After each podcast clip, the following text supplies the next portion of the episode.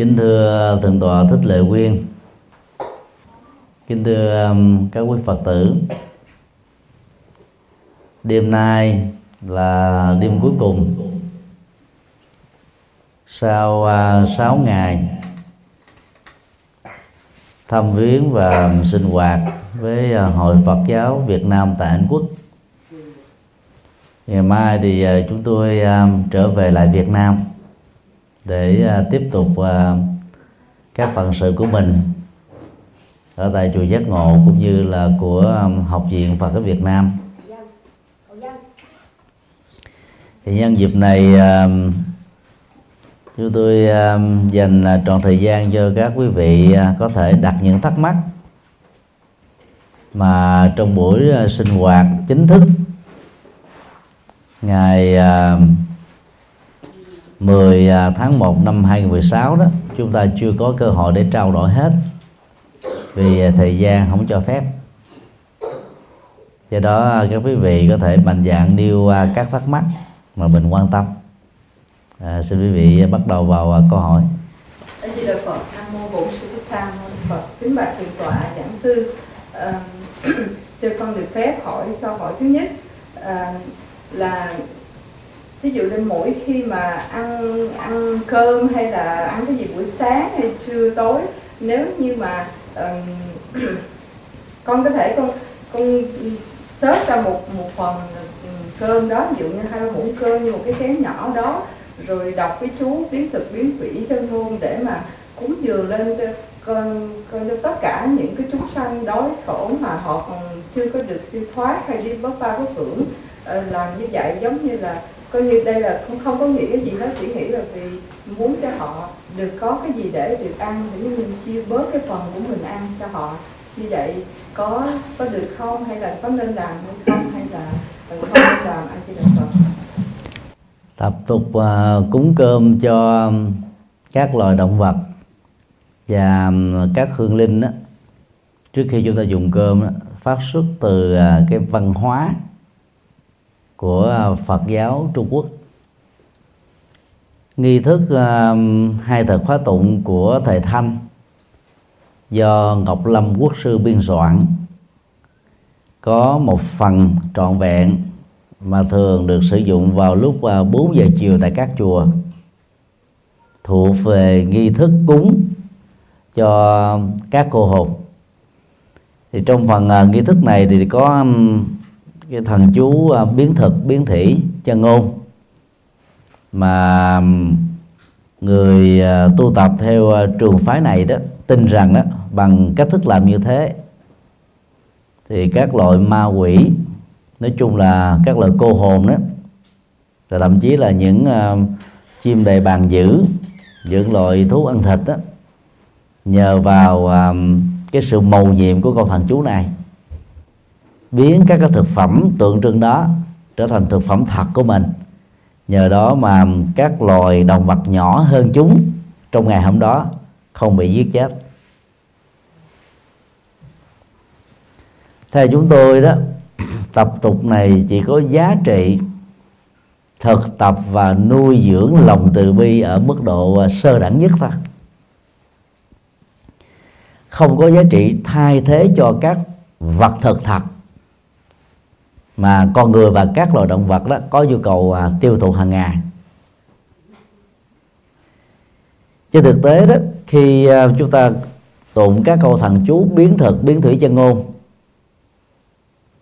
bảy à, hạt cơm tượng trưng hay là một à, chén cơm nhỏ tượng trưng đó không vì thế mà tăng trưởng thêm một hạt cơm nào.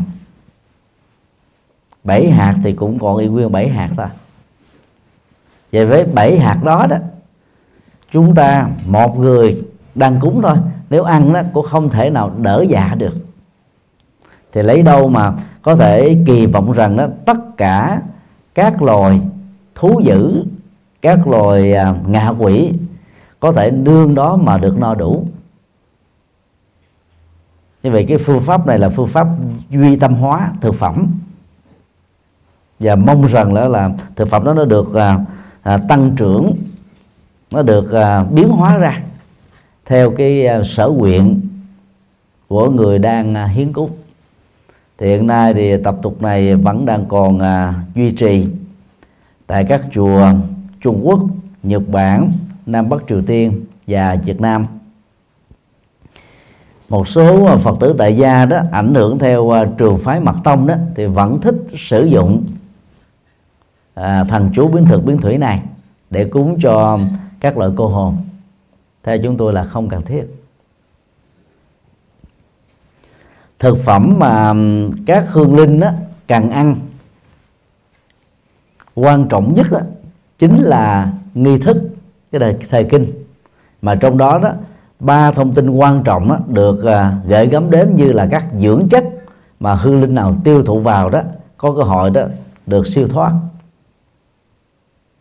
thực phẩm một đó là nhận thức vô thường tức là năm tháng ngày giờ cái chết diễn ra đó là một hiện thực.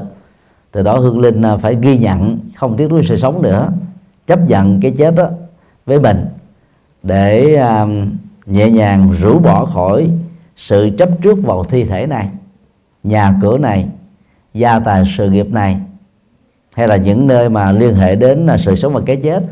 Chẳng hạn như uh, chiếc giường nơi mà tình cảm vợ chồng được gắn bó nhiều năm. Hay là nơi tai nạn giao thông xảy ra mà cái chết là xuất hiện. Hoặc là nơi mộ quyệt nhà thờ tự đường bàn thờ dân dân thông tin thứ hai mà các hương linh à, cần à, ghi nhận qua nghi thức cầu siêu đó đó là vô ngã tức là không đánh đồng. Thi thể này là uh, tự ngã của tôi là sở hữu của tôi nhờ đó đó, chúng ta dễ dàng vẫy tay chào với cái thi thể mà vốn nó không còn cái cái sự sống dậy trong đó nữa hết á. Và thứ ba đó, là làm thế nào sau khi nhận thức được vô thường vô ngã, các hương linh cần phải tái sanh liền ngay lập tức. Đó là ba thông điệp và quan trọng mà các cái thức cầu siêu dầu um, của Phật giáo Nam truyền hay là Bắc truyền đó uh, đều nhắn gửi đến. Cho nên thay vì um, chúng ta đầu tư vào những cái khóa uh, tụng kinh với những câu thần chú biến thực biến thủy thì hãy dành ra một cái thời kinh cho các hư linh đó vừa mới mất. Thì còn các hư linh đó đã mất quá 49 ngày theo Phật giáo Đại thừa đã tái sinh hết rồi. Còn theo Phật giáo Nguyên Thủy thì trong vòng hai tích tắc sau khi cái chết diễn ra thôi, hư linh cũng đã tái sinh rồi. Như vậy, các hư linh đã chết, không còn ăn bất cứ một vật thực gì được nữa. Cho nên nó có đọc câu thần chú biến thực biến thủy, theo Phật cái tâm truyền cũng không có lợi ích gì. Còn à, đối với à, các loài động vật dữ, các loài thú ăn thịt người, thì chúng đó được nuôi bằng hai cách cách thứ nhất nếu chúng sống ở trong các sở thú thì ngày chúng à, phải tiêu thụ vài ký thực phẩm còn lớn là thịt cá được uh, những người quản lý các sở thú đó cung cấp. Còn nếu uh, chúng đang sống ở ngoài rừng xanh thì cái quy luật ở trong thiên nhiên là con lớn ăn con nhỏ con mạnh ăn con yếu. Nó diễn ra hàng ngày như uh, trên các kênh Discovery. Chúng ta theo dõi sẽ thấy được hoặc là trong à, cái kênh à, Animal Planet. Ờ, tất cả những cái thông tin thú giết lẫn nhau để ăn thịt đó, lẫn nhau đó là một hiện thực mà chúng ta không thể phủ định. Cho nên à, cái cái cái cái lòng từ bi được chúng ta nhấn gửi vào câu thần chú biến thực với thiên chuyên ngôn không thay thế được các hành động sát nghiệp mà các loài thú ăn tươi nước sống lẫn nhau. Do đó, phật tử tại gia không cần phải đọc trì. Biến thực, biến thử chân ngôn cho các loài ngạ quỷ và cho các loài thú dữ. Và cha đàn à, chẳng tế đó, ở Phật giáo đó, thì nó còn nhấn mạnh ở cái chẳng tế. Ngoài cái yếu tố cầu siêu với ba nội dung thông điệp vừa nêu. Thì chẳng tế đó là là là là cấp phát thực phẩm cho những người nghèo. Tới đây là tế bận mà. Cho nên à, ngày xưa đó khi à, có một cái trai đàn diễn ra thì à, quà bánh trái cây tiền thường sẽ được ban phát cho những hộ nghèo những người bất hạnh. Có mặt và được mời gọi đến tham dự. Bây giờ thì những cái tặng phẩm này đó nó trở nên là tượng trưng thôi. Người ta nhấn mạnh đến cái việc độ các cô hồn mà vốn á, theo Phật giáo, cả đại thừa lẫn nguyên thủy là không thật sự cần thiết. Còn cái yếu tố mà chẳng bằng đó là bị mất dần đi. Họ chỉ bài các cái loại thực phẩm trái cây mà giá trị nó chẳng bao nhiêu. Tiền thì bằng giấy vàng mã một số thì làm tiền thật. Bằng những cái đồng tiền rất nhỏ về giá trị. Thậm chí là thảy lên như này, các cháu thiếu nhi, nhà nghèo đó là giành giật nhau. Để mà hy vọng có được một cái khoản tiền nho nhỏ để ăn bánh, vân vân. Thì vô tình biến các cháu này trở thành là cô hồn sống. Đó là chưa nói đến cái phản cảm về văn hóa. Ở nhiều nơi, kém tổ chức đó, các cháu đó, giành giật nhau, đè đầu cỡ cổ cỡ cổ nhau. Mà lỡ mà có một chuyện gì đó trục trặc đó, thì biết bao nhiêu sự nuối tiếc có thể xuất hiện từ à, năm à, 2008 đến giờ thì à, mỗi năm chúng tôi có hai lần hướng dẫn hành hương chiêm bái Phật tích Ấn Độ và Nepal. Thì lần nào cũng có một cho đến hai địa điểm chúng tôi chọn để làm từ thiện cho trung bình 600 hộ nghèo. Mỗi hộ trung bình là khoảng 400 ngàn đồng Việt Nam. Thì có một lần chúng tôi không một được địa điểm và quyết định chọn cái khu vực ờ, núi khổ hạnh nơi mà cư dân Ấn Độ tại đây nghèo thuộc hạng rất mồng tê họ không có nhà cửa để ở đâu. Tới mùa nóng từ 42 độ C trở lên hay mùa lạnh khoảng 3 4 độ đó thì tại Ấn Độ năm nào cũng có vài chục người cho đến vài trăm người chết vì thiếu các phương tiện ờ, sưởi ấm hay là là là là, là sửa lạnh. Thì lần đó chúng tôi à, nhờ à, những người bạn thân ở Ấn Độ đó là mua các cái quà từ thiện chất lên một cái xe công nhân đem vào cái khu vực đó là mượn được cái cái khu viên của cái trường à, à, mẫu giáo. Rồi à, phát phiếu mời các bà con vào để à, trao tặng quà. Ở bên ngoài đó thì những người nghèo họ bắt đầu họ treo trèo lên trên tường nhảy vào bên trong. Thì trong vòng 10 phút thôi, cái cảnh đó nó hỗn loạn chưa từ thó. Mặc dầu là có à, cảnh sát nè, rồi có à, những thanh niên địa phương phụ giúp để phân phối các quà này. Thì thấy cái cảnh trạng đè đầu đè đầu cỡ cổ nhau, đánh lộn nhau, giành giật nhau. Chúng tôi phải quyết định, đó là rút quân. Tức là chiếc xe công nhân chở hàng hóa phải à, phải phải lùi ra và giọt đi bắt chứ nếu lúc đó mà để nữa đó thì có thể dẫn đến đổ máu nữa. Đó là một cái cái hoạt động từ thiện thôi. Mai là có phát phiếu mời à, chính quyền địa phương mà vẫn không khống chế được cái cái đám đông. Vì uh, phần lớn trong số họ đó có cái nhận thức rằng là cái số quà này có lẽ là không đủ để phát cho mình. Và không biết mình có đủ cái cơ hội để nhận được cái tặng phẩm đó hay không hoặc dầu à, rất nhiều à, người tham gia trong cái phần mà phát quà đó nhất là cảnh sát là người ta thông báo rất rõ ai có phiếu nhận quà đều chắc chắn có quà. Nên quý vị ngồi à, yên lặng ổn định thì à, trong vòng 15 phút 20 phút là chúng ta nhận được hết. Và rồi là không khống chế đám đông được phải rút lui thôi. Hoạt động từ thiện còn thỉnh thoảng thiếu tổ chức bài bản đó dẫn đến cái tình trạng ngổn ngang như thế. Còn các cái chai đàn á, tại Việt Nam ở Trung Quốc á, thì nếu chúng ta quan sát đó, ở phần cuối của trai đàn đến lúc mà phát tặng quà mà rải bánh rải trái cây rải tiền lên đó cái cảnh hỗn loạn chắc chắn là xảy ra. Do đó đó bỏ qua cái yếu tố duy tâm mà vốn nó không phải là à, triết học của Phật giáo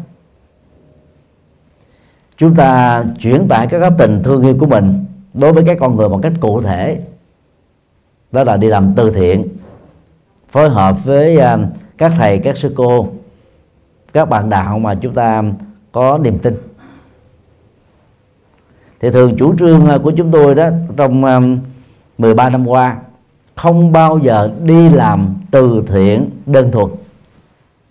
Kèm theo cái từ thiện đó là một cái chương trình hoàn pháp là chỗ nào quan hỷ được cho phép chia sẻ Phật pháp. Trước khi à, à, phân phối quà từ thiện đó thì mới làm ta. Vì à, tặng phẩm á, bao giờ nó cũng có giới hạn. Và không có chúng ta làm á, có nhiều tổ chức xã hội tổ chức dân sự tổ chức tôn giáo làm.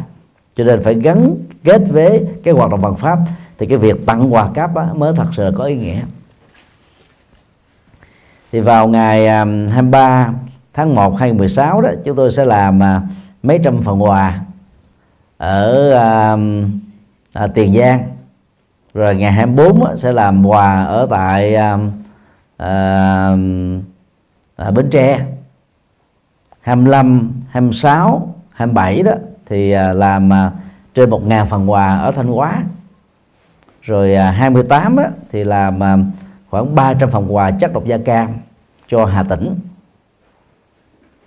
và chỗ nào cũng đều có chương trình thuyết pháp hết ngay cả trong trại tù chúng tôi có à, 10 lần chia sẻ Phật pháp gắn kết với hoạt động từ thiện cũng như thế. Hoặc là cái trung tâm mãi dâm trung tâm uh, uh, những người uh, uh, cai nghiện trung tâm người già trung tâm uh, trẻ mồ côi. Hễ khi đến đó trao tặng quà thì đều có cái phần thuyết pháp thì chúng tôi thấy rất rõ là cái giá trị của hoạt động đó là rất thực tiễn. Thì bây giờ có mấy hạt cơm nha. Mà nếu như mình đó là người đang đói đi mà cho hạt cơm đó với một chút xíu nước không ai muốn ăn không có gia vị gì hết mà có ăn cũng chẳng thấm béo cái gì. Như vậy nó không có thiết thực. Và không khéo á, chúng ta biến đạo Phật trở thành một cái đạo duy tâm. Ngồi cái tưởng tượng từ mấy hạt cơm này nó biến ra vô số các cơm vô số các thực phẩm rồi tùy ý mà tất cả được được sung mãn. Đó là một cái chủ nghĩa duy tâm mà Đức Phật rất là tối kỵ. Nhưng mà bây giờ đó, đã ảnh hưởng theo Phật giáo Trung Quốc. Chúng ta truyền bá những học thuyết này. Và tại các chùa đó, đến bây giờ nghi thức đó vẫn được đọc tụng mỗi buổi chiều. Mà theo chúng tôi là hoàn toàn không có lợi gì cho cả người chết lẫn người sống. Còn đối với các hương linh đó, thì chúng ta nên nhân danh họ làm các việc từ thiện cụ thể và làm có tổ chức gắn kết với các hoạt động uh, quan pháp thì thật sự nó được lệ lạc hơn. Do đó thì với tư cách là các phật tử tại gia chưa từng được huấn luyện qua về các phương pháp quán tưởng và mật tông đó thì việc làm như thế là hoàn toàn uổng ích còn đối với các phật tử được huấn luyện trong truyền thống mật tông thì cũng phải nhận thức rõ các giá trị của quán tưởng không thay thế được các hành động thật. Vì vậy đó muốn làm lớn lòng từ bi chúng ta phải làm phật sự và từ thiện. Rồi có chiến lược có phương pháp có đối tượng cụ thể. À, thì à, các hoạt động chúng ta mới thật sự có ý nghĩa. À, xin đi câu hỏi khác.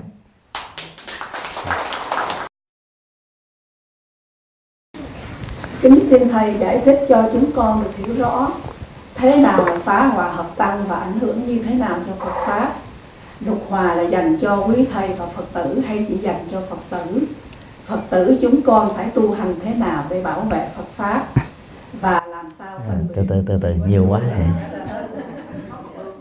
Chịu chịu khó ờ, câu nào nó dứt điểm của đó. Một câu mà nó nhiều nhiều ý quá. Thì chia sẻ nó không được cụ thể. Hòa hợp tăng đó là sự thống nhất của tăng đoàn tăng đoàn đó làm khái niệm chỉ cho tối thiểu có bốn tu sĩ Phật giáo đã chính thức thụ lĩnh giới phẩm tỷ khu tỷ khu ni, tức là chính thức làm thầy và làm sư cô. Đang sinh hoạt à, ở trong một cái à, à, nhóm tông môn pháp phái hay là nhóm giáo hội, mang tới cách của một à, khu vực một thành phố hay là một à, quốc gia. Thì ở cái nghĩa rộng nhất đó, thì ngày xưa là vì à, giáo hội đó là một thôi không có sự phân hóa. Cho nên giàu tu theo bất cứ một cái trường phái nào chúng ta phải tôn trọng sự hòa hợp của tăng đoàn theo nghĩa rộng nhất. Và hòa hợp tăng đoàn ở đây đã được hiểu là gì? Thứ nhất đó, mỗi nửa tháng quy định thì tất cả các tu sĩ giàu ở các cái nơi khác nhau. Nhưng mà trong phạm vi một cái khu vực uh, tương đối là có thể bằng cái phương tiện giao thông mà mình có thể đến được phải um, hội ngộ nhau một lần. Để cùng mà trùng trùng, trùng tuyên lại nhắc nhở nhau về uh, những quy định đạo đức dành cho người xuất gia. Về trên cơ sở đó đó thì uh, các bậc tăng sĩ đó mới truyền bá các cái kinh nghiệm hoàn pháp các kinh nghiệm tu tập các kinh nghiệm phát triển à, Phật pháp các kinh nghiệm giải quyết các vấn nạn mà trong lúc uh, truyền đạo đó người ta đặt ra cho mình mà mình không giải quyết được không thỏa mãn được quần chúng thì cái dịp mà gặp gỡ đó để học hỏi kinh nghiệm lẫn nhau ngoài cái việc ôn lại giới luật Phật dạy và kinh điển Phật dạy. Điều hai đó thì à, các thành viên trong à, tăng đoàn giàu à, 4 người hay là 400 người, 4 ngàn người, 40 ngàn người muốn sống ở trong hòa hợp theo tinh Phật dạy đó thì phải lấy pháp luật hòa làm nền tảng. Tức là sáu yếu tố để mà nối kết cái um, cái sự đoàn kết à, hòa hợp để tăng trưởng và trưởng dưỡng sự phát triển của tăng đoàn mà theo đó đó, lợi ích của quần chúng được lợi lạc thì sáu pháp hòa kính này nó bao gồm mà là chúng ta giữ hòa khí bằng cái tâm.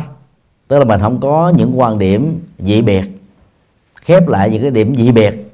Đừng đem những cái dị biệt ra để mà nó dẫn đến cái tình trạng mâu thuẫn, rồi va chạm, xung đột. Thậm chí là có khuynh hướng là loại trừ nhau à, hoặc là đánh đố nhau rằng là khi có bà A thì ông B không có mặt khi có ông B thì à, bà C không có mặt. Thế thoảng chúng ta thường có khuynh hướng ứng xử. Nó mang tính cách là cực đoan và tiêu cực đó tức là tâm mình thấy thực sự được hòa để nó không có sự tranh cãi. Còn à, miệng hòa đó thì à, chúng ta không nói những lời sóc hông móc họng thị phi xuyên tạc du khống là dầu nói lịch sự nhưng mà cái ngữ điệu khó nghe nó làm cho người ta nghe người ta khó khó chịu. Là phải hạn chế và tránh một cách tối đa các loại truyền thông như vừa nêu.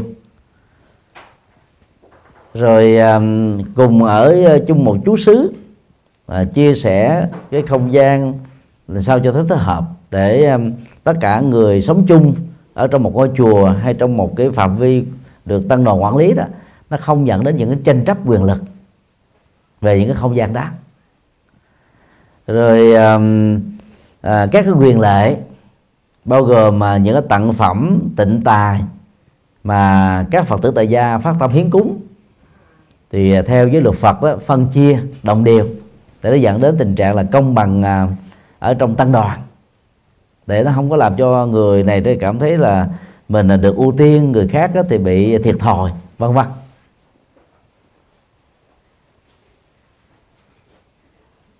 Thế đó là bốn ở trong à, sáu điều. Mà nếu giữ được chừng đó thôi là hòa hợp tân đoàn cũng có thể thiết lập được.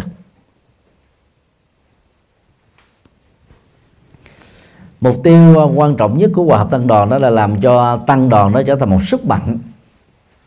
Nhưng mà ngày nay đó chúng ta phát triển Phật giáo theo một cái hướng bị phân hóa nghiêm trọng. Hiện nay thì cộng đồng Phật giáo Việt Nam chúng ta đó có 11 giáo hội trên toàn cầu hai giáo hội à, à, được nhiều người biết đến đó, đó là giáo hội Phật giáo Việt Nam thống nhất được thành lập vào năm 1964 sau khi à, chế độ độc tài của Đình Diệm nó bị à, sụp đổ. Do nỗ lực là xóa Đạo Phật ra khỏi bản đồ chính trị tôn giáo tại Việt Nam. Rồi giáo hội Phật giáo Việt Nam thì được à, thành lập vào năm 1981 ở trong nước. Và thường à, bị ở hải ngoại xem đó là giáo hội quốc doanh giáo hội cộng sản. Thì đó là những cái à, ngộ nhận à, rất là đáng tiếc. À, ngoài ra thì còn có chín giáo hội khác nữa. Trong đó có giáo hội linh sơn thành lập các chùa thường mang tên là chùa linh sơn. Rồi giáo hội um, khắc sĩ thế giới của hòa thượng giác Viên thành lập.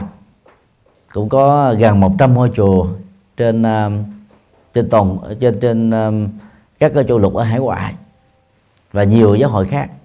Có những giáo hội có ờ, khoảng mười mấy ngôi chùa thành viên có khi có giáo hội có vài chục ngôi chùa thành viên hoặc là nhiều nhất là khoảng một trăm mấy chục à, chùa thành viên thôi ở hải ngoại thôi.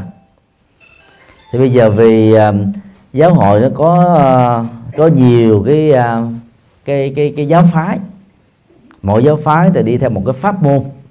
Cho nên cái hòa hợp tăng đoàn đó trong cộng đồng người Việt Nam không là là một thách đố rất là lớn và các pháp môn này đó khác nhau về bản chất mà. Nên cái cách thức làm đạo rồi cái cách thức uh, hoàn pháp uh, cách thức tu học cách thức thờ phượng và các phương diện còn lại là rất khác nhau. Và những cái khác nhau đó nó làm cho thỉnh thoảng đó khi mà sinh hoạt trong một cái cái khu vực uh, uh, gần gần nhau đó mà nó dễ dẫn đến những cái ngộ nhận những hiểu lầm những cái tranh chấp vân vân. Và điều đó nó làm phá đi cái sức mạnh hòa hợp tăng đoàn còn thời Đức Phật đó thì chỉ có một đạo Phật duy nhất thôi. Là không có những cái giáo phái đó. Cho nên là cái cái sự hòa hợp tăng đoàn là được thực hiện một cách là tốt nhất có thể được. Điều ba à, sáu pháp luật hòa không chỉ dành cho các tu sĩ mà các phật tử tại gia cũng cần phải sống với các phương pháp hòa hợp đó.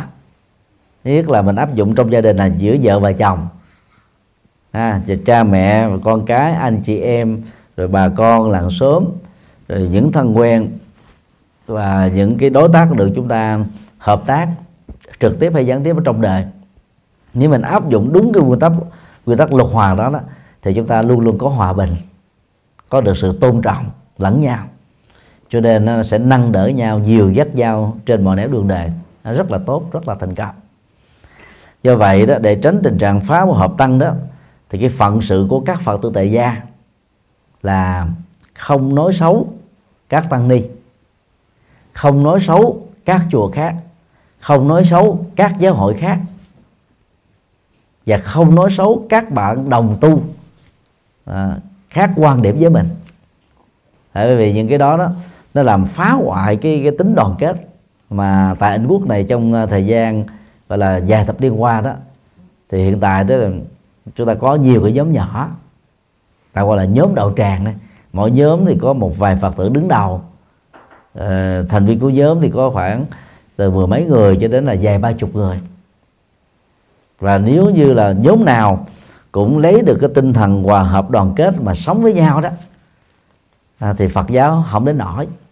Dù chúng ta chưa có chùa hoàn chỉnh tại trung tâm London chúng ta vẫn có thể phát triển được Phật pháp và lợi ích cho người Việt Nam. Nhưng mà nếu các nhóm mà mà không đi trên tinh thần đó đó, thì nhóm A có mặt thì nhóm B không có mặt, nhóm C có mặt thì nhóm D không đến. Rồi cái công việc của hội à, Phật giáo Việt Nam tại Anh Quốc là làm thế nào để nối kết các nhóm lại. Và hiện tại thì chúng tôi à, nhận được rằng đó, là dưới sự lãnh đạo của thượng tọa Lệ Quyên đó, thì trong vòng 2 năm qua đó, cái phương diện tạm gọi là an dân của các nhóm này đó là tương đối ổn định. Chúng ta không cầu cái sự tuyệt đối được. Rất là khó được sự tuyệt đối.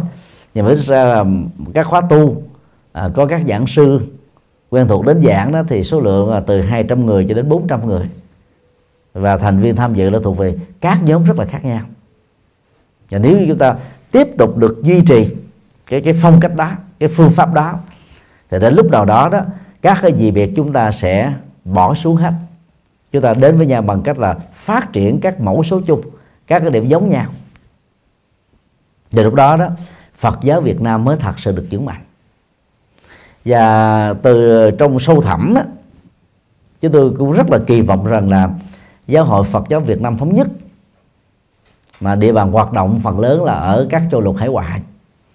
Và giáo hội Phật giáo Việt Nam trong nước phần lớn là bị gán ghép là cộng sản là quốc danh đó sẽ bắt tay nhau xóa đi hết tất cả các gì biệt và không có chụp mũ nhau bằng những cái từ khó nghe đó. để chúng ta thật sự là chia sẻ những cái kinh nghiệm đoàn kết nhau phát triển Phật giáo để lợi lạc cho quần chúng Phật tử rất may ở trong nước đó, phần lớn um, mấy chục ngàn các hòa thượng thượng tọa đại đức tăng ni khi bị chụp mũ là giữ thái độ yên lặng không phản ứng không nói xấu lại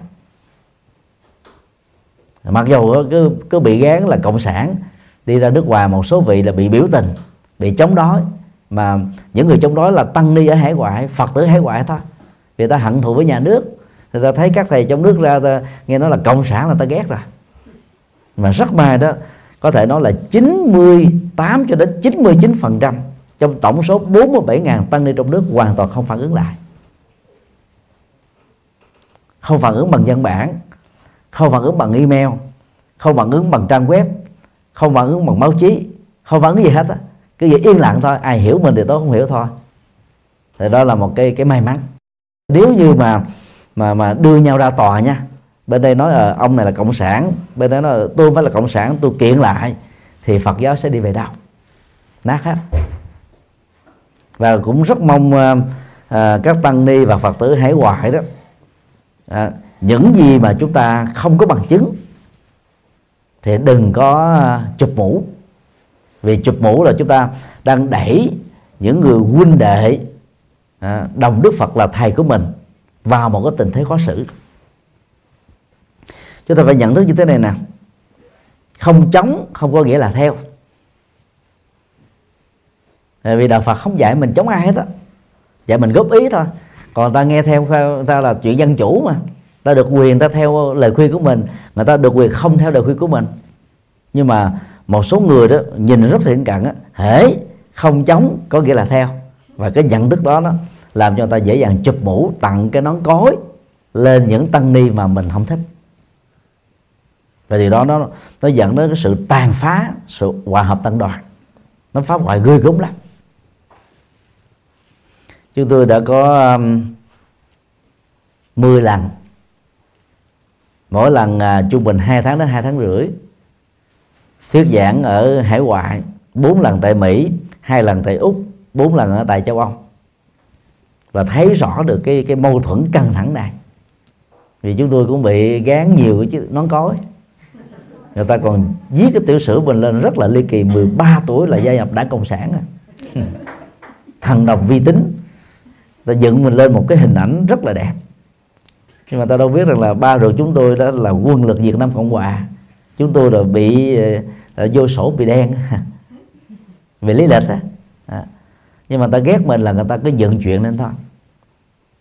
Và những người dựng chuyện đó thì người ta không hề dám để địa chỉ thật, thông tin thật để chịu trách nhiệm pháp lý về những điều mà họ nói.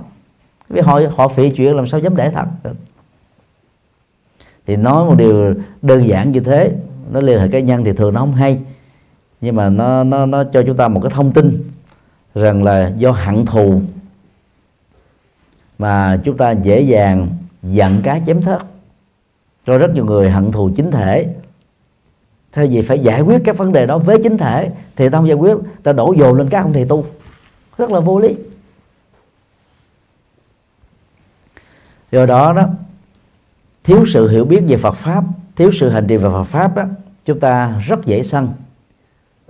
Và trong lúc chúng ta sân đó, chúng ta đánh mất sự làm chủ về ngôn ngữ mất làm chủ về à, hành vi ứng xử chúng ta đó đang tạo ra cái tình trạng phá nát hòa hợp tăng đoàn.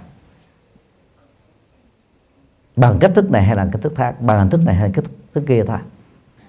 Và vậy đó những hậu quả đó đó dầu vô tình đi nữa, chúng ta vẫn phải là người gánh lấy đó cho nên à, nếu chúng ta không trực tiếp góp phần xây dựng sự hòa hợp tăng đoàn trong nước và nước ngoài, giữa các giáo hội Phật giáo, giữa các ngôi chùa Phật giáo, giữa các à, tăng sĩ Phật giáo và giữa các Phật tử Phật giáo, thì chúng ta cũng cố gắng đừng nên gián tiếp tạo ra một cái sự phá nát nào nữa. Mà hãy nói kết nhau. Do đó khi um, hội Phật giáo Việt Nam tại um, Du Quốc Anh đã được thành lập đó thì uh, các Phật tử um, đầu đàn của các nhóm đạo tràng đó nên nghĩ đến cái yếu tố hòa hợp này ta khép lại hết những cái bất đồng để uh, chúng ta tới vì một cái mục đích chung là làm thế nào để xây dựng và phát triển Phật giáo ở uh, ngữ nghĩa lớn nhất và cụ thể hơn đó là Phật giáo Việt Nam tức là cái cộng đồng người Việt Nam của chúng ta thôi.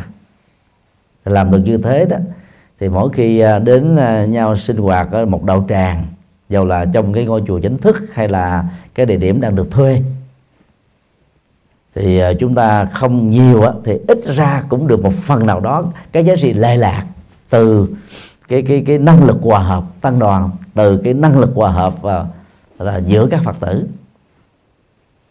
để chúng ta tránh được cái tình trạng mà đức phật đã nói trong kinh đó. À, oán tấn hội khổ. Tức là nỗi khổ niềm đau đó do ghét nhau mà phải gặp gỡ nhau. Sống chung với nhau làm việc với nhau. Cái đó nó mệt mỏi lắm. Cho nên phải làm sao giải quyết được vấn nạn đó. Để um, chúng ta bắt tay nhau tạo ra một cái sức mạnh Phật pháp. À, mình và mọi người rồi mọi người vì mình mình vì mọi người đều cùng được lệ lạc và ăn vui à, xin đi câu hỏi khác.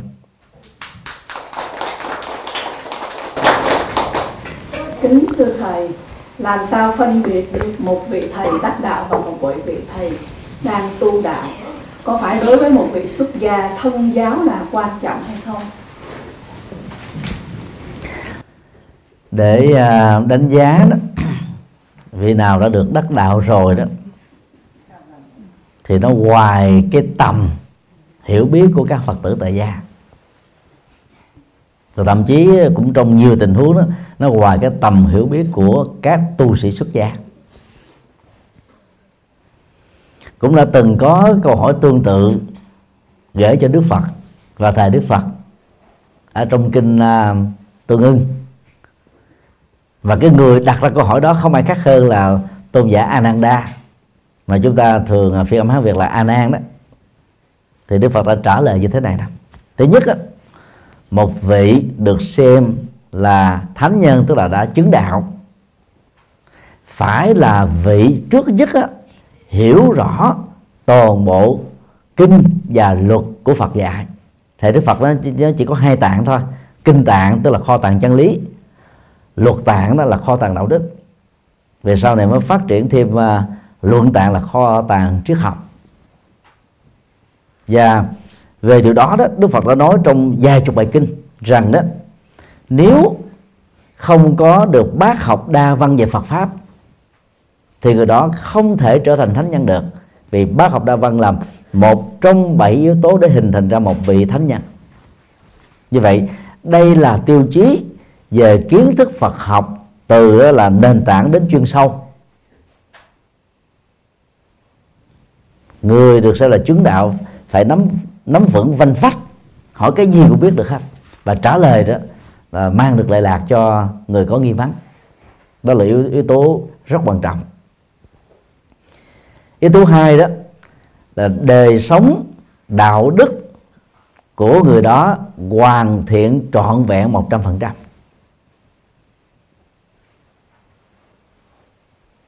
Thì đạo đức của vị đó thì nó phải phù hợp với những gì Đức Phật đã dạy căn bản tối thiểu nhất á, năm điều đệ tử Phật đạo đức tại gia là vị xuất gia đó phải thực tập mà gương mẫu rồi.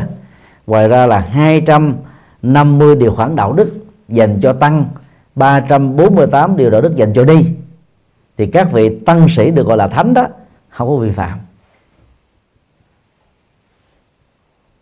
Ngoài ra đó thì các vị tăng sĩ này đó phải phát triển thêm đạo đức bồ tát tức là nuôi lớn lòng từ bi với chí quyền lớn hành động lớn lệ lạc lớn phụng sự cho dân sinh.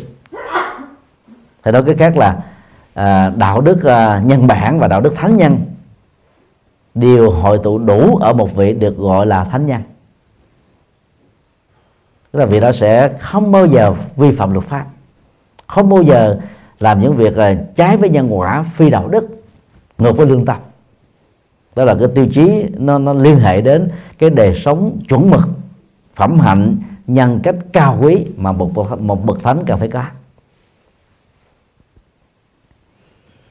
Điều ba vị thánh nhân á, là người hội tụ đủ đề sống thiền định và trí tuệ. Tức là tuệ giác của vị thánh nhân rất là chuẩn mực. Tại vì vì đó là lão thông với kinh kinh điển mà. Mà không phải lão thông bằng kiến thức phát triển được một cái loại trí tuệ rất quan trọng mà đức phật thường gọi là gì? Vô sư trí.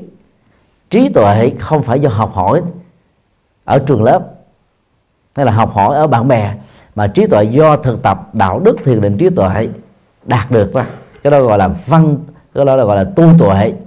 Trí tuệ do tu. Đó là các tiêu chí rất nền tảng mà theo Đức Phật đó, một bậc thánh nhân phải hội đủ. Tiêu chí 4 toàn bộ các nguyên nhân của khổ đau và các biểu hiện của khổ đau không còn tồn tại ở một bậc được gọi là đại chứng thánh nhân. Năm trói buộc tâm còn được gọi là năm trói buộc thấp ngũ uh, ngũ động sử đã không còn chỗ đứng đối với đời sống của một vị đại chứng thánh nhân thì năm à, trói buộc tâm nó bao gồm à, tham ái, sân hận, hoài nghi thân kiến và giới cấm thủ. Như vậy, vị tu sĩ nào mà còn bị dướng kẹt vào một trong hoặc là toàn thể năm trói buộc tâm đó, thì vị đó giàu có tự xưng mình là Phật sống, Bồ Tát sống A La Hán sống, Thánh Tăng sống. Vị đó vẫn tiếp tục là người phàm ta. Đó là cái tiêu chí về Phật học rất là chuẩn nó là cái thước đo cụ thể mà. Cho nên là cái cái cung cách của thánh nhân do việc thoát ra khỏi à, năm cái trốn một tâm này nè trở nên đó rất là đỉnh đạt trang nghiêm đặc biệt hơn những người bình thường. Cho nên đó cái đời sống thân giáo của người đó nó, nó tác động rất là tích cực đến với những người hữu duyên. Chẳng hạn như là khi uh, ngài xá lợi phất mà lần đầu tiên à, gặp à, a la hán mã thắng một trong năm anh yêu kiều trần dư. Thì a la hán mã thắng đó, à, đi từng bước thảnh thê. Thì à, sáu lợi phật mới suy nghĩ trong đầu là từ đó giờ tôi là một đạo sĩ trẻ của đạo bà la môn. Chưa từng thấy một vị giáo sĩ bà la môn lỗi lạc nào có phong cách đi chững chạc thư thái hông dông tự tại, thảnh thơi, thoát ra khỏi mọi mọi dướng chấp cho nên đó, cái đó nó đã thúc giục ông đó đi tiếp cận ngài ma thắng. Và và cái cuộc đàm đạo giữa họ nó rất là ngắn thôi. Ngài ba thắng chỉ nói cái triết lý đức phật qua bốn câu bốn câu thơ. Nhất thiết pháp bất sinh, nhất thiết pháp bất diệt, ngã phật đại sa môn, thường tác như thời thiết.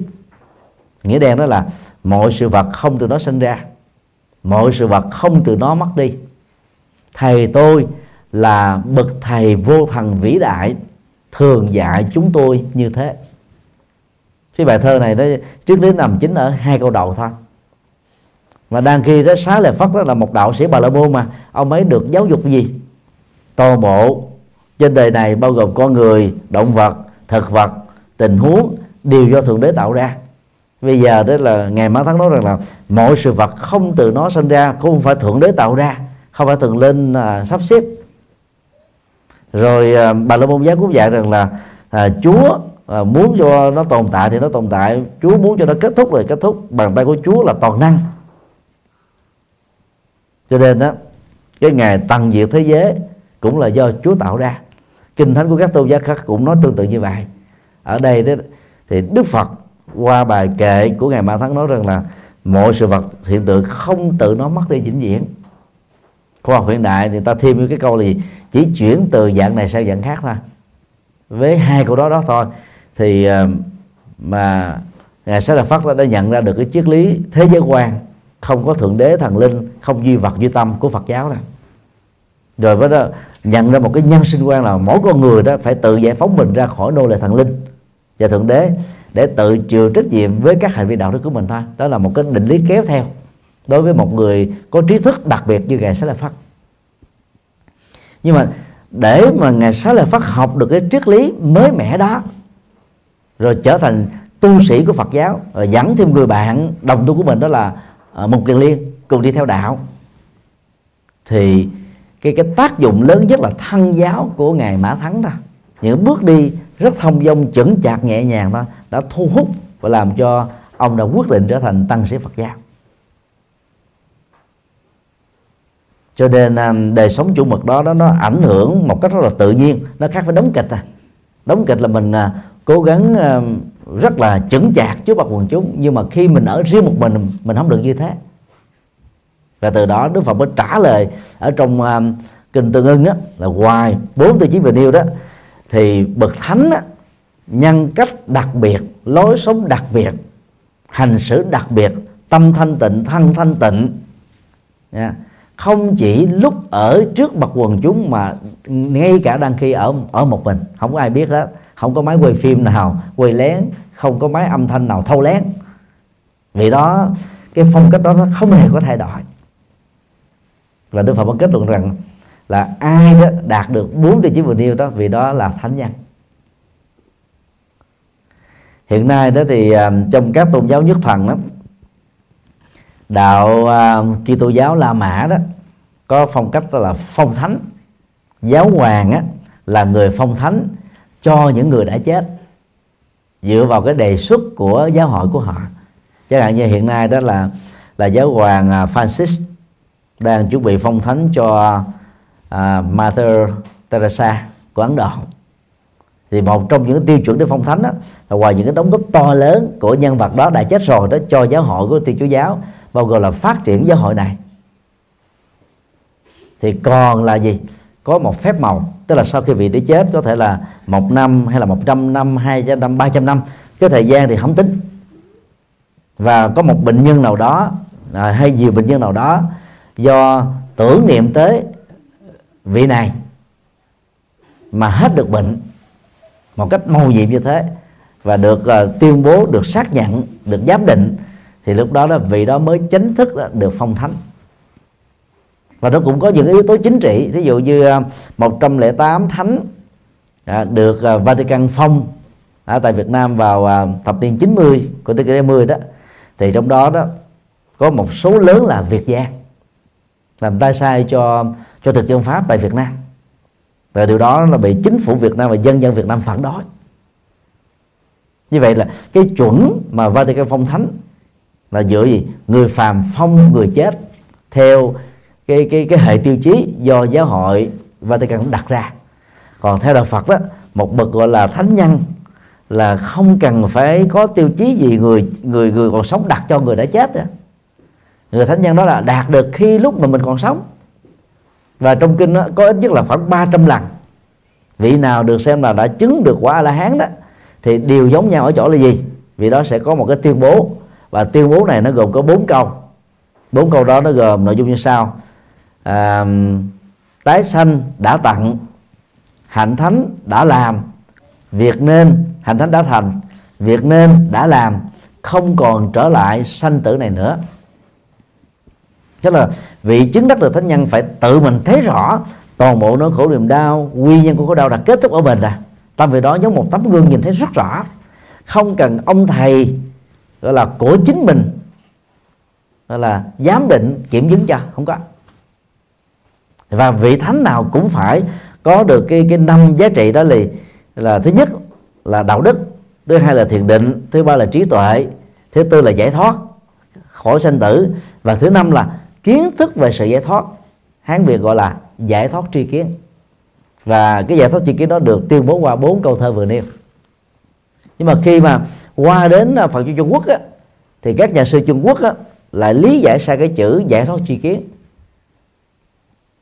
Thay vì nó là một ngữ danh từ kiến thức về sự giải thoát là knowledge on liberation hay là on freedom hay là of freedom thì à, Trung Quốc hiểu chữ giải thoát đây là một động từ. Released hay gọi là to free something. À, rồi, ờ, chi kiến đây được sử dụng như là một tăng ngữ. À, đó là kiến thức the knowledge. Như vậy là release the knowledge hoặc là remove the knowledge. Tức là buông bỏ hết các tri thức đi. Đang khi Đức Phật muốn nói tới là cái kiến thức về sự giải thoát của mình mình phải nắm được. Thì mình mới mới gọi là một người giải thoát. Từ đó thì tâm Trung Quốc mới đặt ra một cái trường uh, truyền thống mới đó là một vị thiền sinh được kế thừa đó là thiền pháp á, thì phải trải qua cái sự tâm ấn tâm tức là giám định của vị thiền sư của mình. Chẳng hạn như cái câu chuyện mà à, ngũ tổ hoàng nhẫn á, truyền y bác cho lục tổ huệ năng. Qua cái việc đó là lục tổ huệ năng phải viết một cái bài thơ đó là trình cái kiến giải của mình. Và được ông thầy xác chứng rồi đó thì nhân vật này mới được thừa nhận là là giác ngộ truyền thống đó là rất xa lạ với đạo Phật gốc. Đạo Phật gốc không chấp nhận như thế. Tức là mình còn hoài nghi mà. Mà hoài nghi là thiếu trí tuệ, đang khi giác ngộ là có trí tuệ. Như vậy cái sự giác ngộ của mình đâu có cần phải ai kiểm chứng đâu. Nó dựa vào cái hệ tiêu chí mà Phật đã đưa ra trong kinh, ai đạt đúng được như thế thì cái đó được giải thoát. Chứ không cần phải có người nào kiểm chứng mình hết á.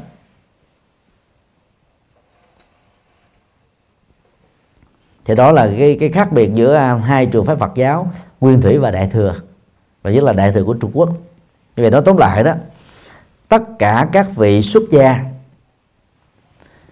nỗ lực tu là để đạt đến cái sự giác ngộ giải thoát và trở thành thánh nhân. Quá trình đó có khi có người là một kiếp có người là nhiều kiếp. Nó tùy theo phương pháp nỗ lực và cái thời gian đầu tư cho sự nỗ lực đó. Và vị xuất gia nào đó cũng cần phải lấy đời sống thân giáo của mình làm mẫu mực. Cái, cái đời sống chuẩn mực của mình đó nó trở thành là một bài học giáo hóa cho người khác. Có khi đó nhiều bậc cao tăng á nói rất ít. Nhưng mà cái đời sống rất là chuẩn mực rất mẫu mực đó. ai gặp nó tự nhiên là phát tâm bồ đề liền khởi lên cái cái cái cái um, cái tâm muốn tu liền. Chẳng hạn hiện nay như à, ngài pháp chủ giáo hội phật Việt Nam thích phổ tuệ 99 tuổi. Mắt sáng tai rất rõ đi không cần chống gậy. Ngài rất kiệm phước thậm chí là tự mình nó giặt giũ quần áo cho bản thân. Không nhờ thị giả. Phật tử đến đó, hỏi phật pháp về ngài vẫn trả lời phật pháp rất là rõ ràng minh bạch. Chúng ta hiếm thấy một bậc pháp chủ nào như thế. Hòa thượng thích trí tịnh à, mất cách đây 2 năm. Lúc mất đó thì ngài được à, 96 hay 97 tuổi. Thì ngài cũng sáng suốt như thế minh mẫn như thế đặc biệt như thế. Mặc dù các ngày này nếu chúng ta gặp đó, là nói rất ít. Nhưng mà cái đời sống mẫu mực của các ngài rất là chói sáng. Cho nên à, thân đối với tu sĩ đó là một yếu tố rất quan trọng. Giáo dục bằng cái tấm gương đó là chói sáng của mình. Còn nếu mà tăng sĩ nào ngoài cái tấm gương chói sáng mà còn à, là giảng kinh thuyết pháp dẫn dắt phật tử uh, rõ ràng có phương pháp nữa thì quần chúng sẽ đến với đạo phật nhiều hơn và lễ lạc đó từ phật pháp đối với quần chúng á, nó theo đó được tăng trưởng lại lại càng tốt hơn nữa. Bởi vì theo đức phật đó vị à, a la hán nào cũng phải giảng kinh thuyết pháp giỏi á. Nhưng mà điều đó không có nghĩa là hệ ai thuyết pháp giảng kinh giỏi đều là thánh. Không phải. Nhưng mà thánh không thể là không thuyết pháp giảng kinh được. Thì đó là những cái yếu tố nó có mối liên hệ à, về phương diện Phật học. Cho nên um, chúng ta cần phải có các bậc thánh nhân chúng ta cũng cần phải có những bậc à, à, thánh tăng. Chúng ta cũng cần phải có các bậc cao tăng. Chúng ta cũng cần phải có những bậc danh tăng. Còn đối với phật tử tại gia thì chúng ta cũng phải có các bậc à, chân nhân. Tức là phật tử chuẩn mực thì gọi là chân nhân. Và cái đời sống của các phật tử chân nhân đó cũng là một cái tấm gương chói sáng đối với người thân của họ đối với bạn bè của họ và các phật tử cũng nên phát huy yếu tố này, chúng ta trở thành là thân giáo đối với những người khác. Và thân giáo với phật tử đại gia nó cụ thể như thế này. Kể từ khi chúng ta chính thức làm phật tử, chúng ta có một cái à, bước ngoặt mới trong đời. Hạnh phúc và nhiều hơn. Chúng ta trở nên là người dễ chịu hơn, năng động hơn, vị tha hơn, tích cực yêu đề hơn, phụng sự cho những người thân hơn.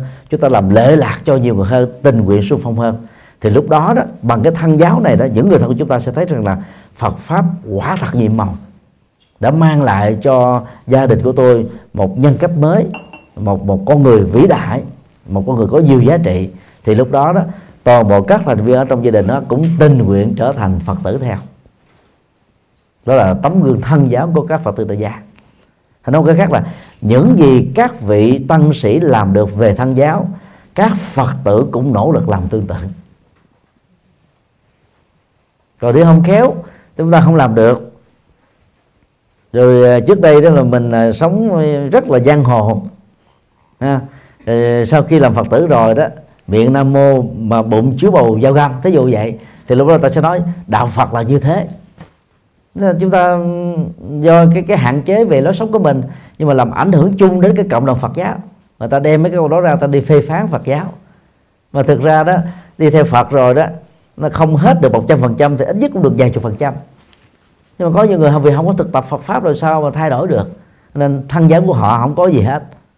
Nó phản tác dụng hoàn toàn. Thì lúc đó nó tạo ra rất nhiều thành kiến ác cảm về Phật giáo thông qua những con người Phật tử mà những người ta không có thiện cảm về đạo Phật đó, người ta có cơ hội tiếp xúc với.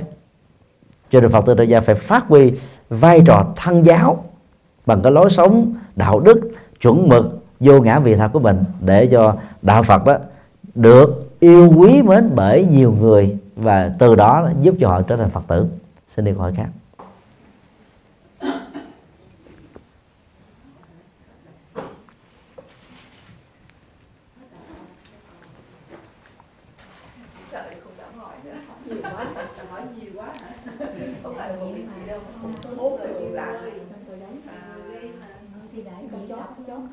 Sức khỏe của thầy ổn định.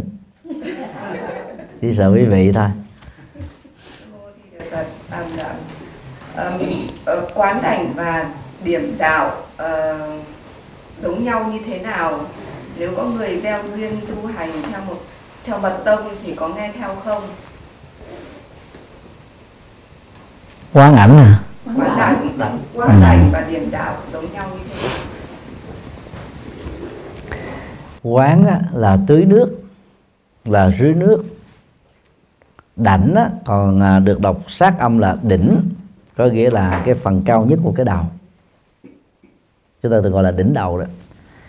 Thì thời à, à, cổ đại tức là khoảng à, thế kỷ thứ nhất trước tây lịch trở về trước cho đến thế kỷ thứ sáu trước tây lịch đó, thì tại ấn độ nó có một cái văn hóa tức là khi một đông cung thái tử chính thức được truyền ngôi làm vua, thì trong cái lễ truyền ngôi đó đó, nó phải có một cái thủ tục, đó là quán đỉnh tức là rưới nước ở trên đầu của người đó.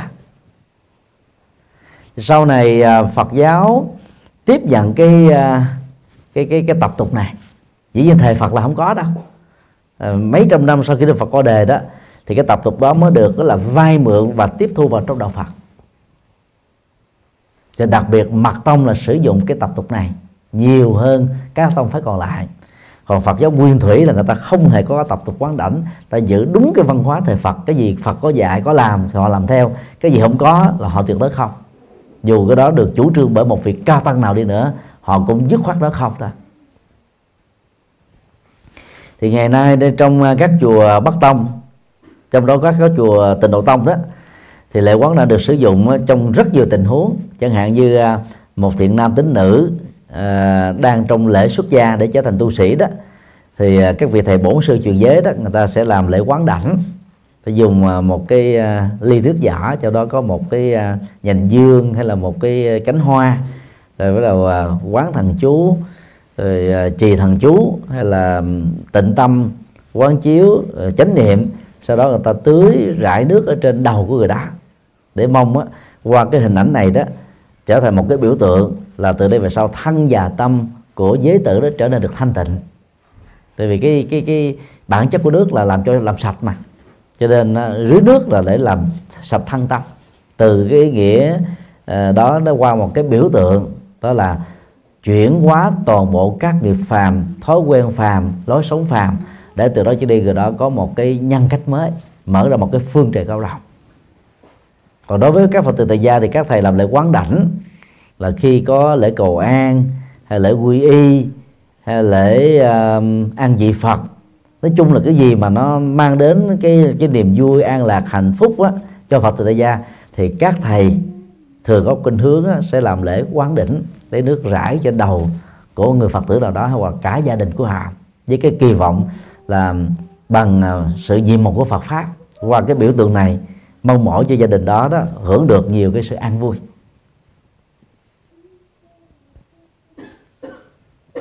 Và trong mật tông á, thì họ phát triển cái đại quán đảnh theo cái cách thức riêng. Cho nên à, giá trị của quán đảnh á, nó nằm ở cái ý nghĩa biểu tượng được các trường phái Phật giáo sử dụng. Và khi làm cái động tác đó chúng ta phải khai thác ý nghĩa biểu tượng này và cái người được tiếp nhận cũng phải hiểu rõ được cái ý nghĩa biểu tượng đó. Thì nó mới có tác dụng. Chứ lúc đó mình cứ tưởng làm như thế là ban phép, không đúng đâu. Thì Phật giáo không có chấp nhận cái sự ban phép, ban phước, mà là biểu tượng để cái người đang làm hành động đó đó muốn nhắn gửi một thông điệp cho người đang tiếp nhận đó. Và người được tiếp nhận đó cảm thấy được sung sướng là từ đó về sau tôi cam kết làm được những thứ này. Thì cái giá trị của sự quán đại nó nó sẽ đạt được ở mức độ cao nhất điểm đạo có nghĩa đen đó là chỉ dẫn Phật pháp. Điểm là chỉ dẫn rồi chúng ta có cái từ là điểm trí khai tâm điểm trí. Khai tâm là mở tâm mình ra cho mình hiểu thêm về Phật pháp. Mở tâm mình ra để cho mình đó là bớt đi sự thờ ơ bàng quan vô cảm. À, đối với nỗi khổ niềm đau của tha nhân. Đó là người ta gọi là khai tâm. Điểm trí là làm cho trí tuệ mình phát sinh ra hiển lộ ra. Như vậy điểm đạo á, thì thường nó là chức năng của các tu sĩ hướng dẫn cái sự tu học Phật đối với các Phật tử tại gia.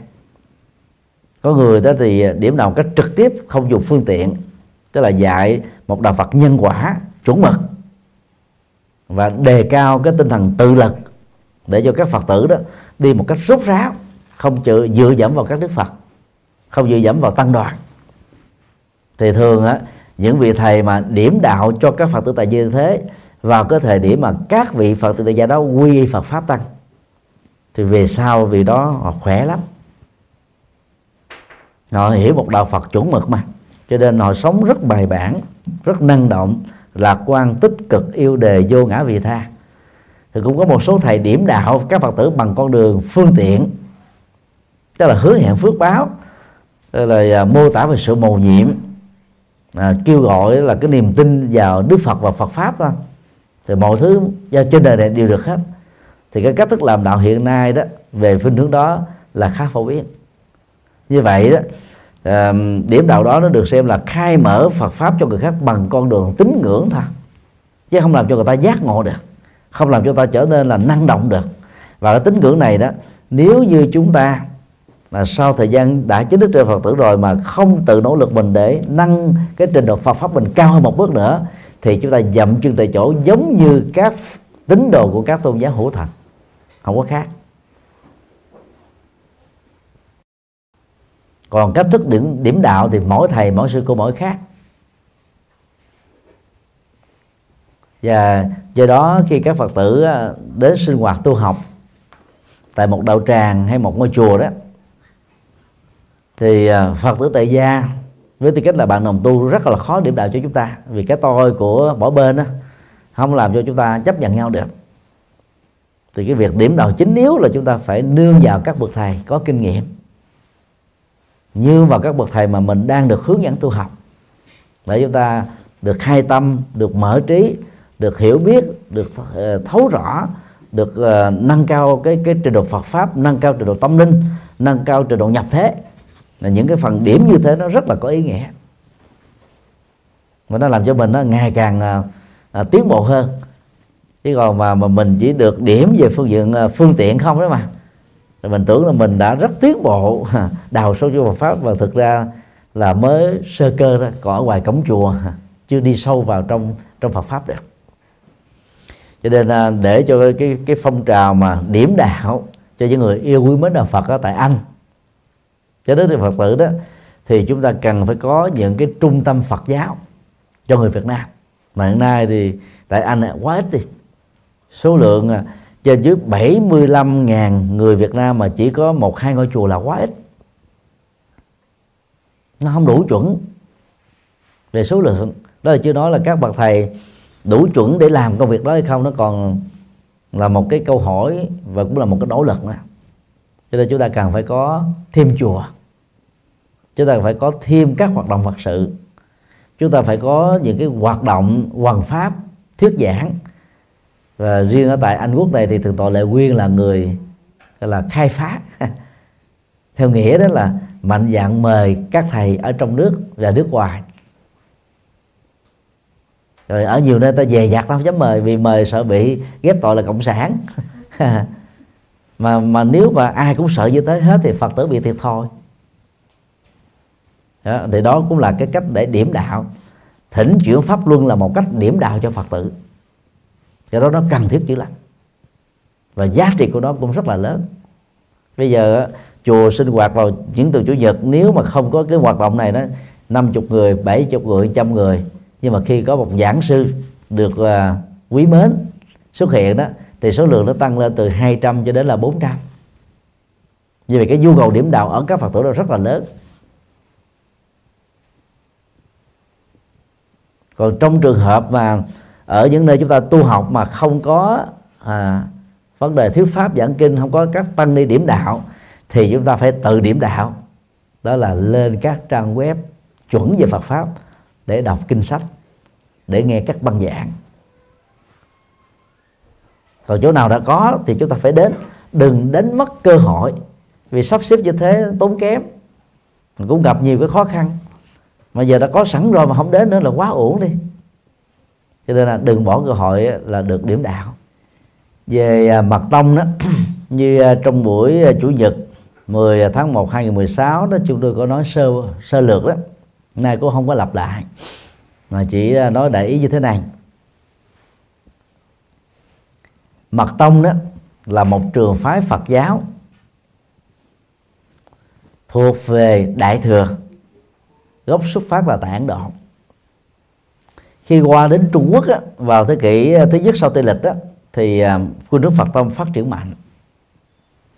Và đến à, thế, thế kỷ thứ 8 sau tây lịch á, thì mật tông phát triển rất mạnh ở tại tây tạng. Do cái bối cảnh văn hóa của nước này đó là đạo bon mà đạo bon là đạo phù thủy đã bùa phép đạo thích những cái sự màu nhiệm.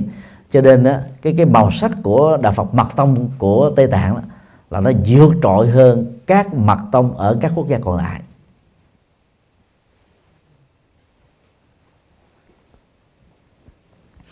Phật giáo Tây Tạng có bốn trường phái mật tông chính. Và theo chúng tôi đó để học mật tông á thì các quý Phật tử nên học theo mật tông của trường phái mũ vàng và hiện nay đứng đầu là Đức Đạt Lai Lạt Ma thứ 14 các tu sĩ theo trường phái mật tông này đó phải trải qua 17 cho đến 20 năm học Phật học. Thông minh đó, thì 17 năm là hoàn tất. Còn à, ở mức độ à, trung bình đó, thì phải mất đến 20 năm để hoàn tất có người đến 24 năm. Thì cái chương trình tu học đó thì theo Đức Đại Lạt Ma là tiếp thu từ cái à, à, trường phái giáo dục của Đại học Na Lan Đà đại học đầu tiên của thế giới do Phật giáo xây dựng vào thế kỷ thứ năm sau Tây lịch ở tại à, địa danh Na Lan Đà nơi mà ngày Xá là Phát được sinh ra và lớn lên. Thì trong 17 năm học về Phật học đó đó thì các vị tu sĩ Phật giáo Mật Tông sẽ được học là mấy năm về à, kinh Bát Nhã rồi là mấy năm về luận chung Quán, ít nhất một năm về à, logic học Phật giáo. Ngoài ra thì còn học à, những bài kinh đại thừa quan trọng khác. Sau đó đó, kết thúc 17 năm học này đó, người ta mới bắt đầu học mật tông trì chú và trước khi trì chú như vậy đó, thì người ta phải trải qua một nghìn ngày lại Phật. Mỗi ngàn ngày đó là lại một ngàn lại thì phần là phần tín ngưỡng được phát triển về sau thôi. Nhưng mà cái hay mà chúng ta phải để ý là gì? Trước khi đi vào trì chú đó, các vị tăng sĩ này phải trải qua 17 năm Phật học.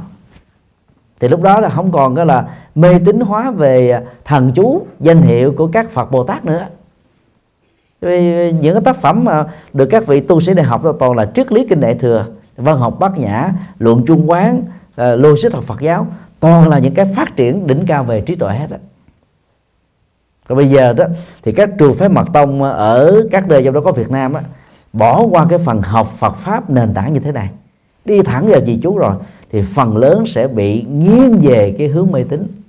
Theo nghĩa là gì? Cầu cái gì được cái đá thần chú là mầu nhiệm. Có thể là làm hết bệnh ung thư, rồi mua may bán đất, cầu gì được đó. Cái này là phi nhân quả và phản khoa học thì loại mật tông đó chúng ta phải hết sức dè dặt. Dầu nó được ai truyền bá. Thì cái đó không phải của Đức Phật. Còn mật tông mà của đức là lạt Ba thực tập đó là khác hoàn toàn. Như cái quy trình mà chúng tôi vừa nói à, sơ lược.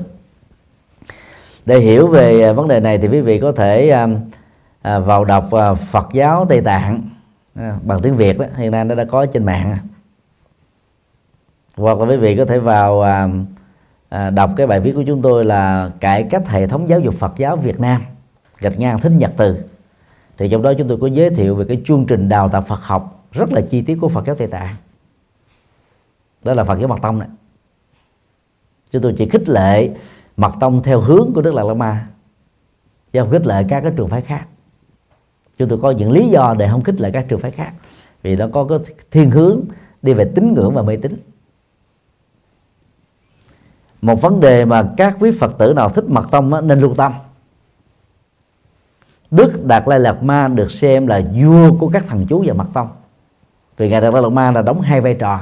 Thứ nhất á, là quốc trưởng lưu vong của nước tây tạng. Thứ hai đó là vua của phật giáo. Nó giống như là à, pháp chủ hay là tăng thống hay là vua sải hay là tăng vương những cái điều này khác nhau mà chỉ chung cho là cái người lãnh đạo cao nhất của giáo hội, Phật giáo, ở tại nước Tây Tạng.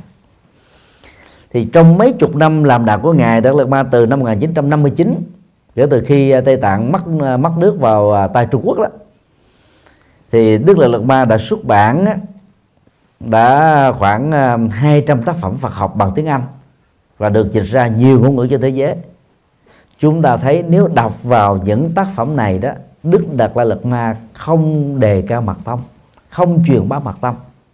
Theo nghĩa là trì chú đó, không có. Mà đức lật ma giải gì? Tứ diệu đế, bát chánh đạo, mười hai nhân duyên, vô thường, vô ngã, pháp bồ đề tâm và trí tuệ.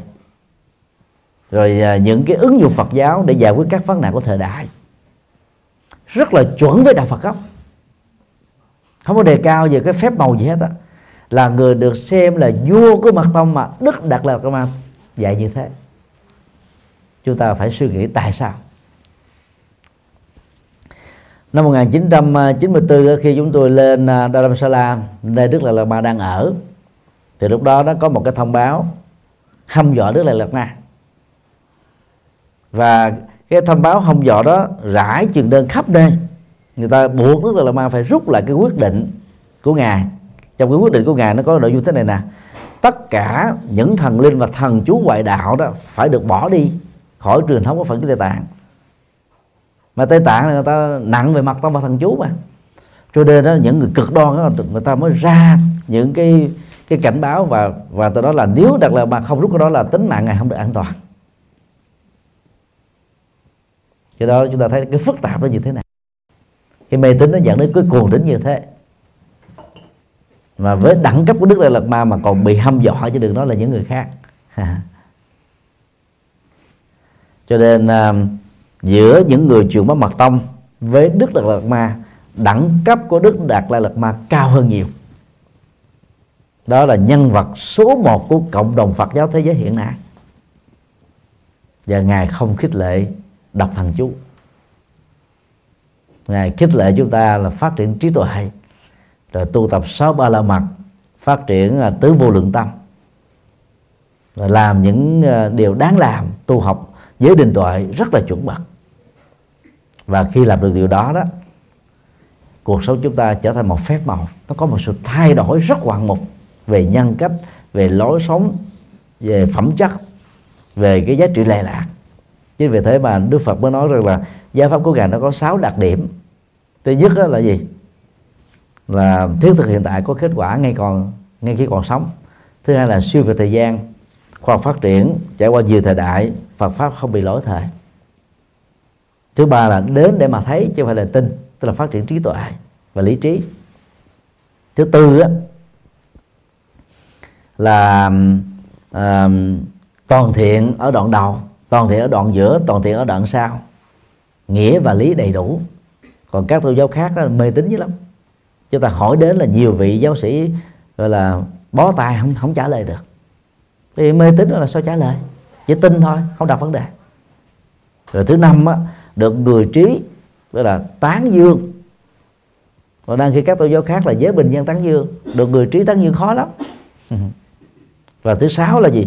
Hướng đến các mục đích cao quý đó là sáu đặc điểm về Phật pháp mà người tu học Phật cần phải nắm. Như vậy dựa vào sáu cái cái, cái uh, đặc điểm Phật pháp này chúng ta thấy là gì? Không có cái gì đó là màu nhiệm á. Như vậy các cái uh, uh, giáo mà nói về tính màu nhiệm á, chỉ là một phương tiện dành cho những người đó có tính ngưỡng nặng. Nếu mà không là phương tiện đó đó thì rất nhiều người thì người ta không thể đạo Phật. Cho nên à, các tổ mật tông đã phương tiện lập ra một cái cánh cửa cho những người nặng về tín ngưỡng đó vẫn đi vào Phật giáo thông qua cái việc đó là cầu cái sự mầu nhiệm đến cái phước báo đến với mình mà không cần phải nỗ lực gì còn đó không phải là cái cái tông chỉ của đạo Phật.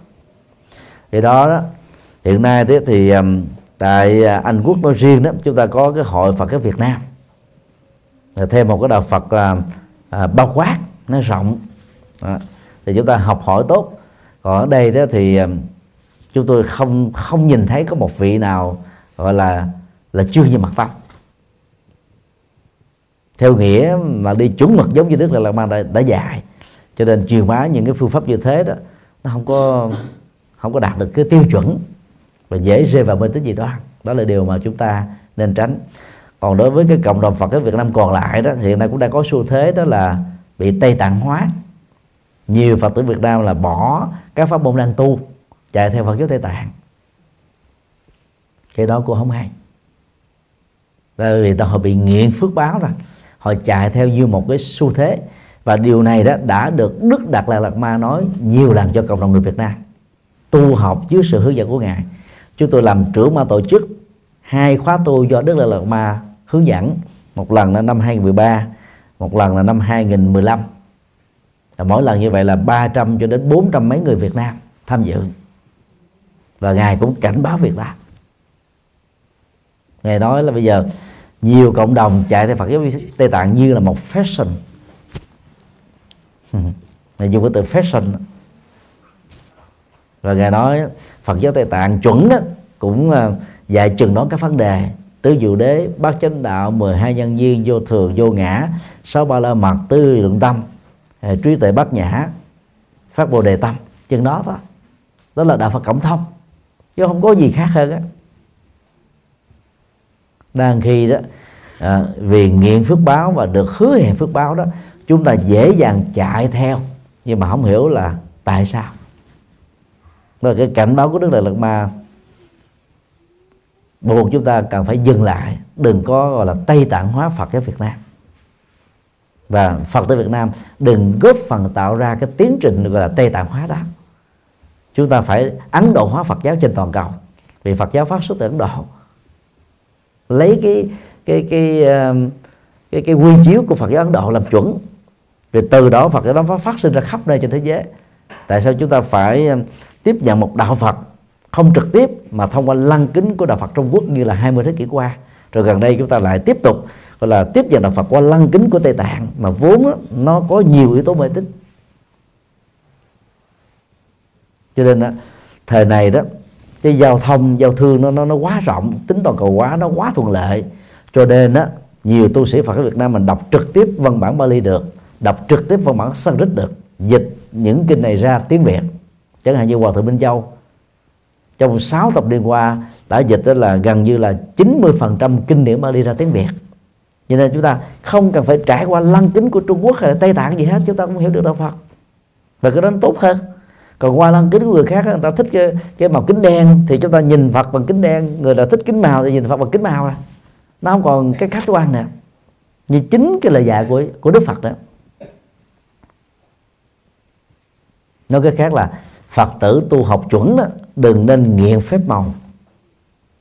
Đừng nên nghiện cái quyền bí phải tin và sống theo quy luật của nhân quả. Cái đó là ăn chắc mặt bền có làm, có kết quả ta. Xin đi câu hỏi khác. Dạ con Phật thưa thầy cho con xin hỏi. Dạ gần đây con hay lên mạng, con có vừa nghe được hai bộ kinh vô lượng thọ và kinh địa tạng. Thì con có thỉnh hai bộ kinh này, con về con tụng. Nhưng thì con không có khả năng tụng hết một lần, con tụng từng thẩm. Và con chỉ ờ, đánh chuông chứ con không có gõ mỏ nhưng mà kinh vô lượng thọ đó thầy khi mà tu tới ờ, phẩm 48 thì có những cái câu cuối cùng là giống như con xin nguyện quảng sanh. Nhưng mà lúc đó con sợ con chưa muốn có quảng sanh. À, à, xin thầy hoan hỷ à, cho con biết là ở nhà tôi tụng từng bộ từng phẩm như vậy có được hay không? Và con không có gõ mỏ mà con sẽ tu thôi. Em biết được cái câu hỏi này nó có mấy nội dung nhưng mà ấn tượng nhất là không muốn giảng sinh. Thế đang sống mà muốn mình được chết rồi.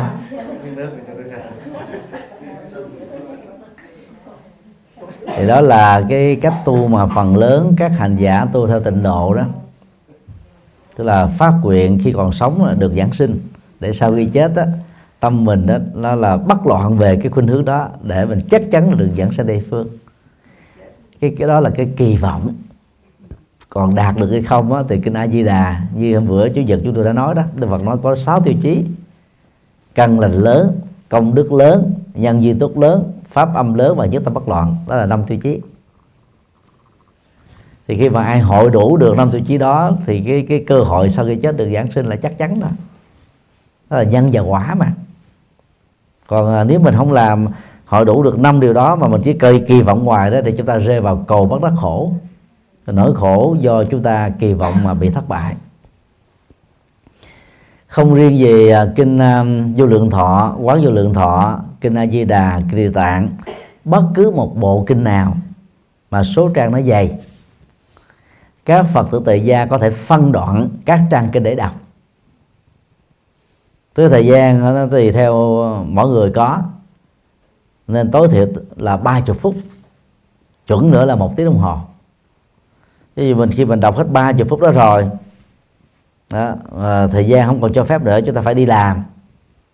Hay là làm công việc gia đình. Thì lúc đó chúng ta dùng cái dây trắng á, nó có một cái sợi dây mà ở trong quyển kinh đó chúng ta chắn vào hoặc là lấy cái cái cái chắn sách đó, đó chúng ta chèn vào cái trang đó để à, ngày hôm sau chúng ta tiếp tục đọc đọc từ cái phần đó trở đi. Dĩ nhiên để cho nó à, trọn nghĩa lý một bản kinh đó thì trước khi đọc á đối với những quyển kinh dày mình xem đó là cái phẩm mà mình sẽ đọc cái chương mà mình sẽ đọc á, nó bao nhiêu trang nó tương đương với 30 phút hơn. Để chúng ta không có đọc dở dang mà kinh cái là ngày hôm sau đọc tiếp. Ta đọc hết cái, cái phẩm đó có thể nó, nó lên ra 35 phút hoặc là nó còn có 25 phút hay là 20 phút rồi ngày hôm sau mình đọc tiếp. Thì điều này cũng giống như mình bỏ thực phẩm ở trong cái à, tủ lạnh đó mà à, sáng đem ra ăn chút rồi đem vô cắt lại rồi ngày sau đem ăn chút. Rồi miễn là nó được bị thiêu thôi. Còn kinh để không có thiêu rồi. À, đọc ít á, thì mình à, hiểu ít đọc nhiều mình hiểu nhiều. Cho nên á, các phật tử đại gia phải tập thói quen.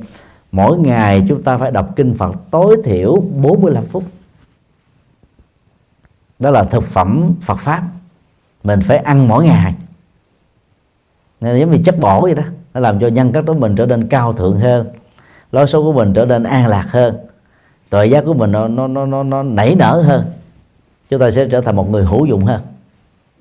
Còn người nào mà đến một năm mới đọc kinh một lần nó giống như là mình bỏ đói mình về phương diện trí tuệ vậy đó. Đọc kinh là bỏ đói mình về trí tuệ. Và đọc kinh không á, mà không hiểu nghĩa lý chỉ cầu phúc không á thì nó vô ích. Điều đó cũng giống như mình đọc cái cái, cái to thuốc à. Paracetamol trị nhức đầu teranol trị giảm đau glucosamine đó là bổ xương nhưng mà trên thực tế mình không uống thì bệnh vẫn còn hữu nguyên à, cho nên đọc kinh đó là để hiểu rõ triết lý Phật dạy sau đó chúng ta ứng dụng tức là tiêu hóa kinh trong đời sống thực tiễn thì giá trị lệ lạc mới cao. Cho nên đừng có đọc kinh cầu phúc. Bản chất của đọc kinh không có phúc. Đọc kinh nó chỉ mở mang trí tuệ thôi để làm cho tâm mình đã được định tĩnh nhẹ nhàng thư thái xả bỏ các căng thẳng. Đó là những lợi ích về y học những lợi ích về nhận thức. Còn cũng muốn có cái phước tử thọ thì phải sống đúng nhân của tuổi thọ. Mà thấy đức phật là gì? Có lòng từ bi yêu chuộng hòa bình thương yêu rồi con người động vật không sát hại đó, rồi ờ, không giết người vân vân. Rồi ờ, hiến mô hiến tạng hiến sắc cho y học chăm sóc sức khỏe của cho nhiều người. Đó là cái cái phúc sức khỏe và tuổi thọ. Phải làm những thứ đó chứ không phải cầu nguyện đọc kinh mà được cái đó được. Tương tự, muốn có tài sản, không thể ngồi đọc kinh mà cầu phật ờ, gia hộ cho mình tài sản. Muốn có tài sản thì phải có kiến thức kinh tế thị trường cung và cầu. Là phải biết đầu tư đúng cách. Phải học hỏi kinh nghiệm của những người thành công về vấn đề kinh tế. Là muốn có phước nào thì phải gieo trồng cái phước đó. Chứ bản chất của việc đọc kinh nó không tạo ra phước được nhưng mà các thầy phương tiện đó thì ta vẫn nói là gì? Đọc kinh này phước dữ lắm. Thế chẳng hạn như ông kinh pháp hoa nói là đọc trì kinh pháp hoa được 7.200 công đức ở sáu giác quan. Nghe mà mình mừng hết lớn. Như vậy chỉ cần đọc chừng sáu bảy bài kinh à, sáu bảy bộ kinh pháp hoa thôi thì mình sẽ có thể xài vài chục kiếp à, không hết phước rồi à. cái đó đâu có thật vậy. Ở trong uh, tiếng Sanskrit á thì cái chữ ờ, công đức mà kinh pháp hoa dịch đó nó là guna. Guna nó có mấy nghĩa? Nghĩa một là công đức nghĩa thứ hai là là đặc điểm hay là đặc tính hay là chức năng. Và 7.200 ở trong cái pháp hoa nói đó với cái chữ guna là cái, cái ngôn ngữ gốc đó, theo chúng tôi nên dịch là là gì? Là cái chức năng. 7.200 chức năng của các giác quan. Ý muốn nói cái cái giác quan có thể phát huy được nhiều cái tính năng mà bình thường á, khi mình không có trí tuệ mình không không sử dụng được. Nên hiểu theo cái nghĩa đó đó chứ đừng có nghĩa là cái công đức. Công đức đây là phước báo hay là sự tu tập không phải vậy. Thì nói tóm lại đọc kinh và một ngày vài chục trang đọc không hết thì ngày hôm sau đọc tiếp. Đọc hết xong rồi chúng ta đáo lại ngay từ đầu cứ tiếp tục như thế. Và như vậy chúng ta tạo ra có thói quen là tiêu thụ thực phẩm tức là chân lý tiêu thụ thực phẩm trí tuệ hàng ngày. Giống như chúng ta à, có nhu cầu hít thở không khí mỗi tích tắc ăn hai cho đến ba bữa cơm mỗi ngày tắm và thay quần áo một lần và làm chăm sức phẩm đẹp và cho mình nó tự tin hơn. Thì cái việc mà đọc kinh Phật đó cũng là một loại thực phẩm tinh thần như thế không thể thiếu được. Cố gắng đọc và đọc càng nhiều thì càng tốt.